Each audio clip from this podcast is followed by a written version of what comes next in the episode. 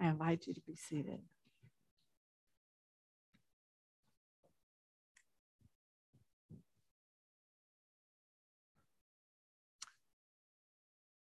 A Hanukkah menorah that once graced the Marpole Synagogue sanctuary was miraculously recovered from the rubble one day before Hanukkah.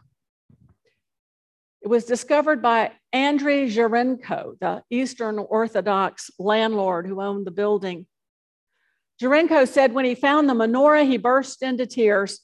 "I couldn't believe it," he said.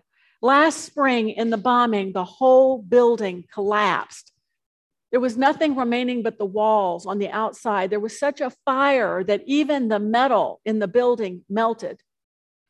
But in December, he visited the property again, and in the 2 feet of rubble and ash, he discovered the 5-foot-tall wrought iron menorah.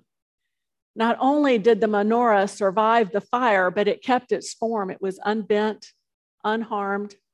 It was like it was before, he said. And he noted that workers who had been clearing out the building and clearing out the rubble for over a month could easily have thrown it out along with the other scrap that they and twisted metal that they were finding at the site, but they had not.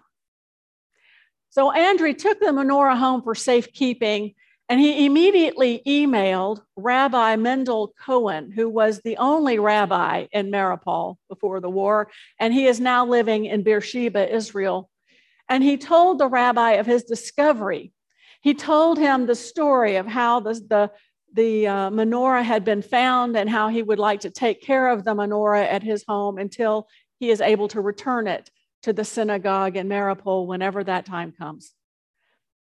Andriy added, "It seems to me," he wrote in his email, "that it would be right for candles to be lighted on the menorah this holiday as well.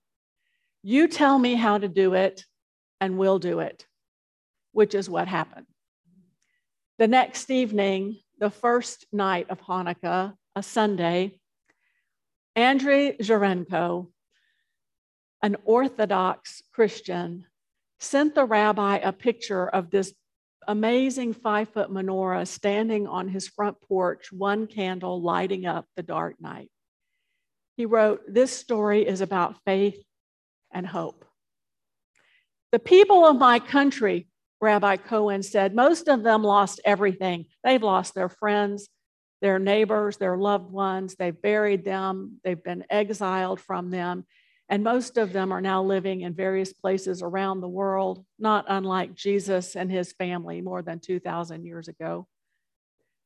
There's a sense of great emotion in our community," Rabbi Cohen says. "They lost everything, and all of a sudden, we get a picture, a photo from Mariupol, and the menorah survived. And it was like a sign from heaven," he said. "And there is the feeling that a little light dispels much darkness."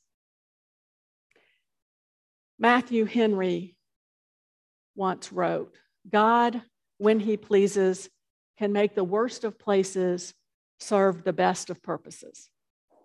There's nothing that happens in Jesus' life or in our lives that God cannot redeem and use for good.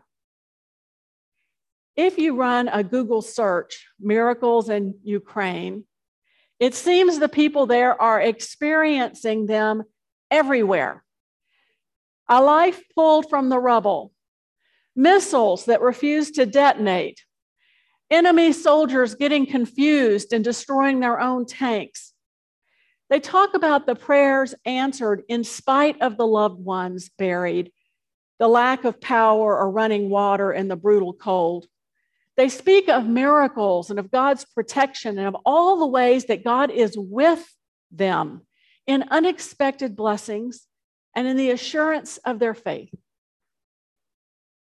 Litvinenko asks the world to pray for them. He says, "Pray that our God, who is the Prince of Peace, would grant the peace in our hearts." He said, "And that in this condition of peace, we could see the ways how to build the kingdom in times of war."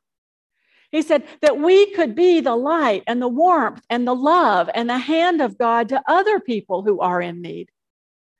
Pray that we would be active members of the body of Christ at this time.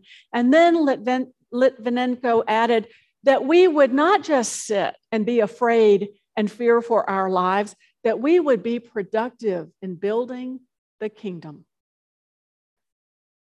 War is nothing new. Innocent children being killed by those who want to protect their power, that's nothing new either. Our world is full of both beauty and brutality, and God chooses to join us in this world.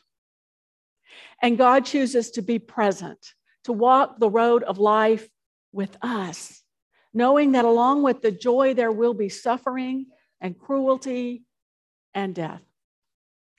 In the first week of Jesus's life, we go from a peaceful starry night and the sweet cries and coos of a newborn baby to the wailing of mothers in Bethlehem. Like Rachel, Matthew says, mourning, a voice, Rachel, who's buried nearby, a voice was heard from Ramah wailing in loud lamentation. Rachel weeping for her children. She refused to be consoled because they are no more. Matthew is saying the story isn't a fairy tale. This is real. In faith, this is where the rubber meets the road. An angel of the Lord appeared to Joseph in a dream, telling him to take his family and flee to Egypt because Herod, in a paranoid rage, was going to kill all the infants and toddlers in Bethlehem and the surrounding region.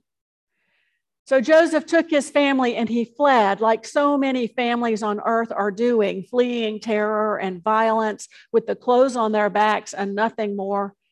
And they crossed into Egypt, the land their people had once fled, a land that had once slaughtered Jewish children, a land where they had been enslaved for generations, a land that would now offer them sanctuary because God uses even our enemies for our good. Herod dies. An angel of the Lord appears to Joseph in another dream and tells Joseph that it's safe to return to Israel. But Joseph is afraid of Herod's son as well. So the angel directs him to Nazareth, and there he makes his home. And for Matthew, this is all a sign of a greater unfolding narrative, the story of salvation foretold by the prophets and spanning all the generations of humanity.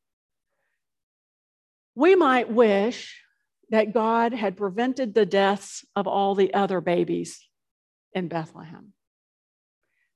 But the point is that God is saving the one who has come to save the world from sin and death and all that would separate us from God's life and love.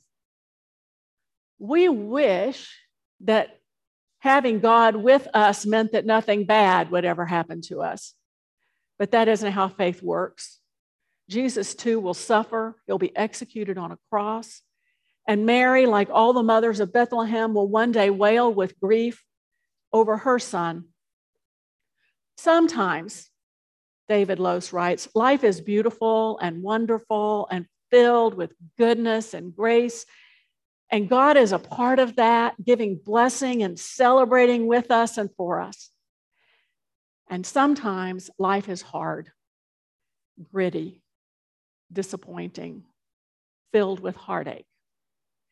And God is part of that as well, holding on to us, comforting us, blessing us with promise that God will stay with us through the good and the bad, and not only to accompany us through difficult times, but also to bring us to the other side. But the end of the story, by the end of the story, there is only an empty tomb and life, eternal life for all. Amen.